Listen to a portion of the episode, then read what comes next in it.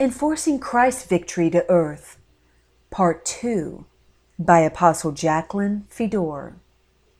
In Part 1 of this series, we discussed how the blood of the fallen angels that sexually interacted with mankind is evident genetically yet today, with traces of them remaining in our DNA. We can see why, unless born again, there is no hope of returning to the image of God, as in our beginning. Let's face it, man is a mixed species. We do not remain after our own kind. We may think that these angels are no longer a part of us, but not so. According to Genesis 6, once holy angels rebelled against God's order and began to lust after the daughters of man. Through them, lust of the eye, lust of the flesh, and pride of life was bred into humanity. These characteristics and emotions are at the core of man's thinking. Eve had earlier chosen Satan's wisdom over the Lord's, so man would therefore readily relate to these feelings. As the angels lusted, man continues in this lust. The bloodlines are therefore kept quite strong.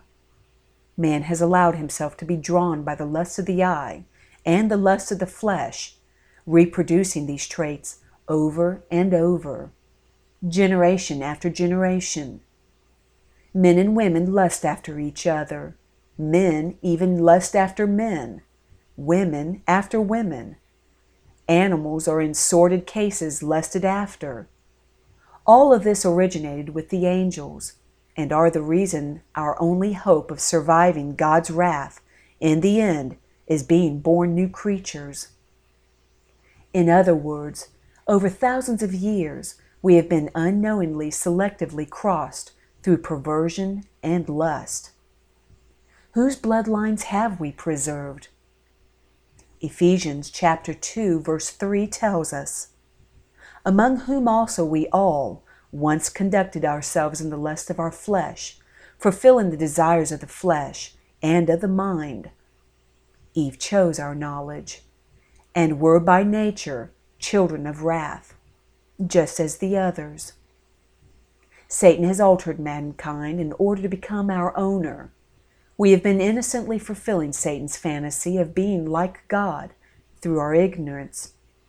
In fact, because of his evil influence, we have joined in the altering of God's creation, therefore mixing kinds or species of just about everything on the planet.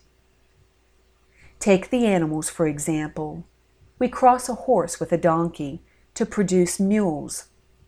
God didn't create mules, so Satan can claim the altered creature. Plants have been crossed with one another to mass produce the food we eat today. Even the flowers in our gardens are many times cross species, and Satan claims them as his as well. However, the old strains are the stronger, the further we get from God's original creation, the more sickness, corruption, and decay can affect us. What God created was perfect.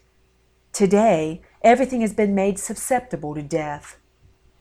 Again, this is another reason why the only chance we have is to be born again and begin to walk in God's restoration plan so we can set the rest of creation free from the grip of the enemy with Satan as our master, man in all creation grows more frail, less resistant to sickness and disease, as does everything on this planet.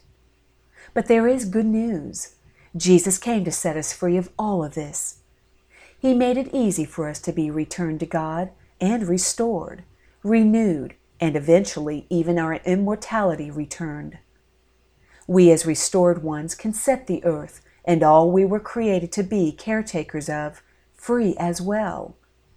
As God's people unite, they form the body of Christ and are now ready to spread the truth, teach others, destroying the fantasies of Satan, and fulfilling God's plan of redemption for creation. To begin our journey, we must first repent of the evil we personally contributed towards humanity's wickedness all the wrong we did as part of the altered race, and ask the Lord to send His Spirit into our hearts to lead us to His family, His kingdom, restoration. We must first be willing to separate from the world and its people, breaking soul ties and cords of iniquity that serves to bind like kinds together.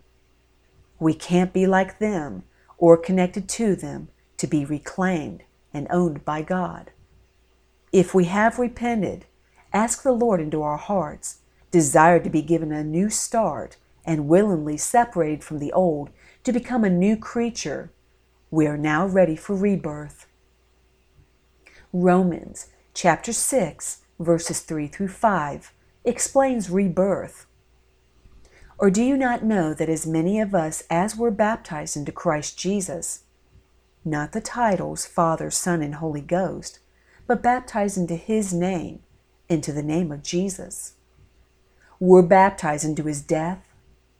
We die to our old Adamic self. Therefore, we were buried with Him through baptism into death. We are no longer who we were that just as Christ was raised from the dead by the glory of the Father, even so we also should walk in newness of life. As new creatures, no longer subjected to Satan, his people, or his world. For if we have been united together in the likeness of his death, certainly we also shall be in the likeness of his resurrection. We are brand new, ready to start over and spiritually in position should 1 Corinthians chapter 15 verses 51 through 54 come into effect.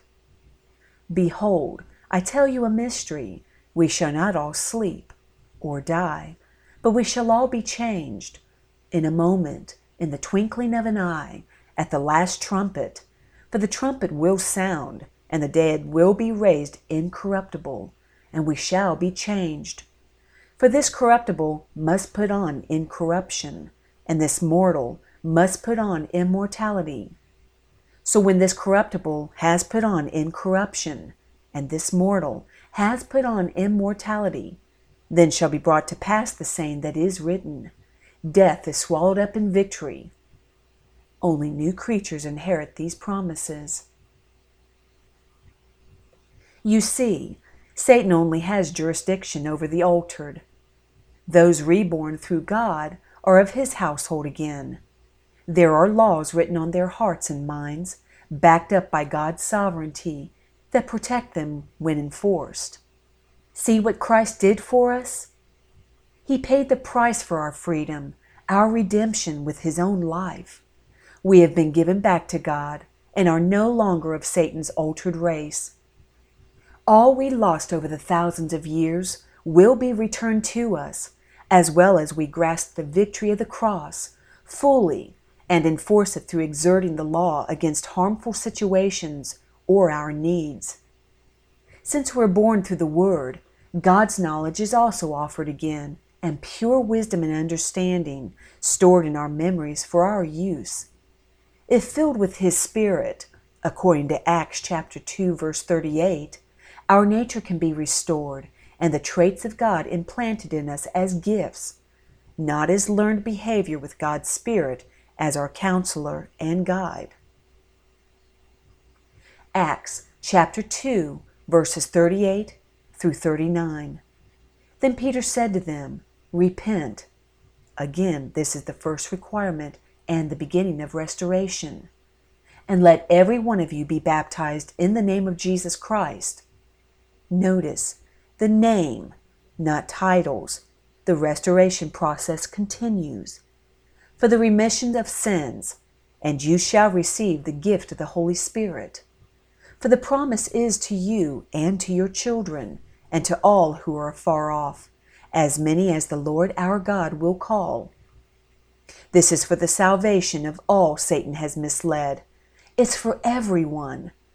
The Holy Spirit's interaction with man is the only way to be completely restored.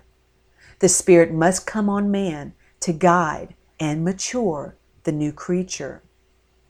Acts chapter 8, verses 14 through 17. Now, when the apostles who were at Jerusalem heard that Samaria had received the word of God, they sent Peter and John to them, who, when they had come down, prayed for them that they might receive the Holy Spirit. For as yet he had fallen upon none of them. They had only been baptized in the name of the Lord Jesus.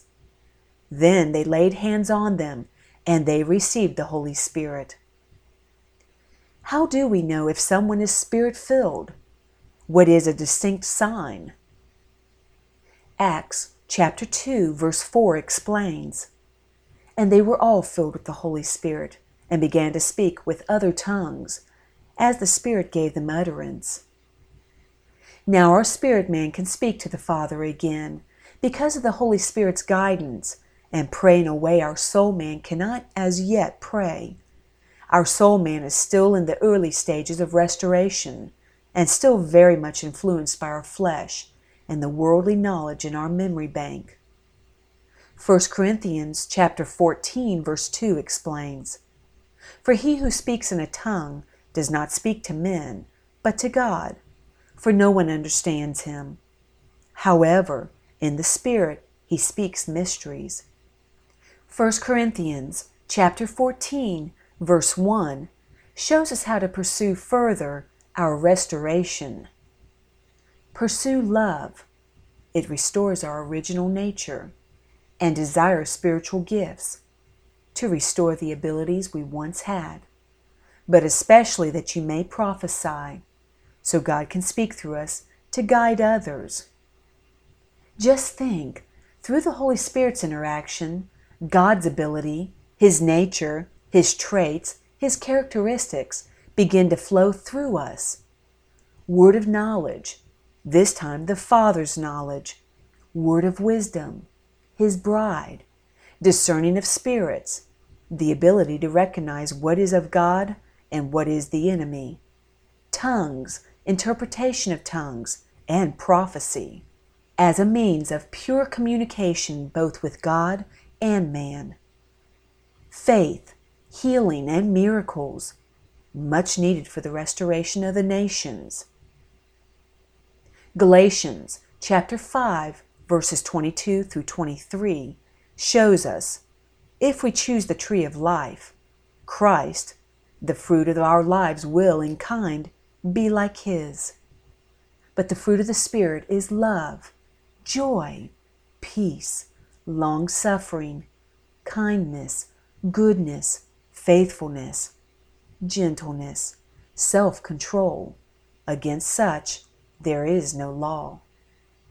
As we develop these traits, the new creature is well on its way to becoming like the Father again.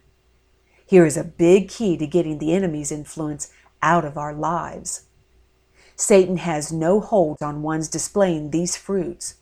He only has access to the rebellious, the altered. When we are lawless, God, who is just, cannot protect us or take our side. Out from under God's laws, we are uncovered, spiritually naked, and easy pickings for the enemy. Hebrews chapter 6, verses 1 through 3 shows us all this is just the beginning of our restoration.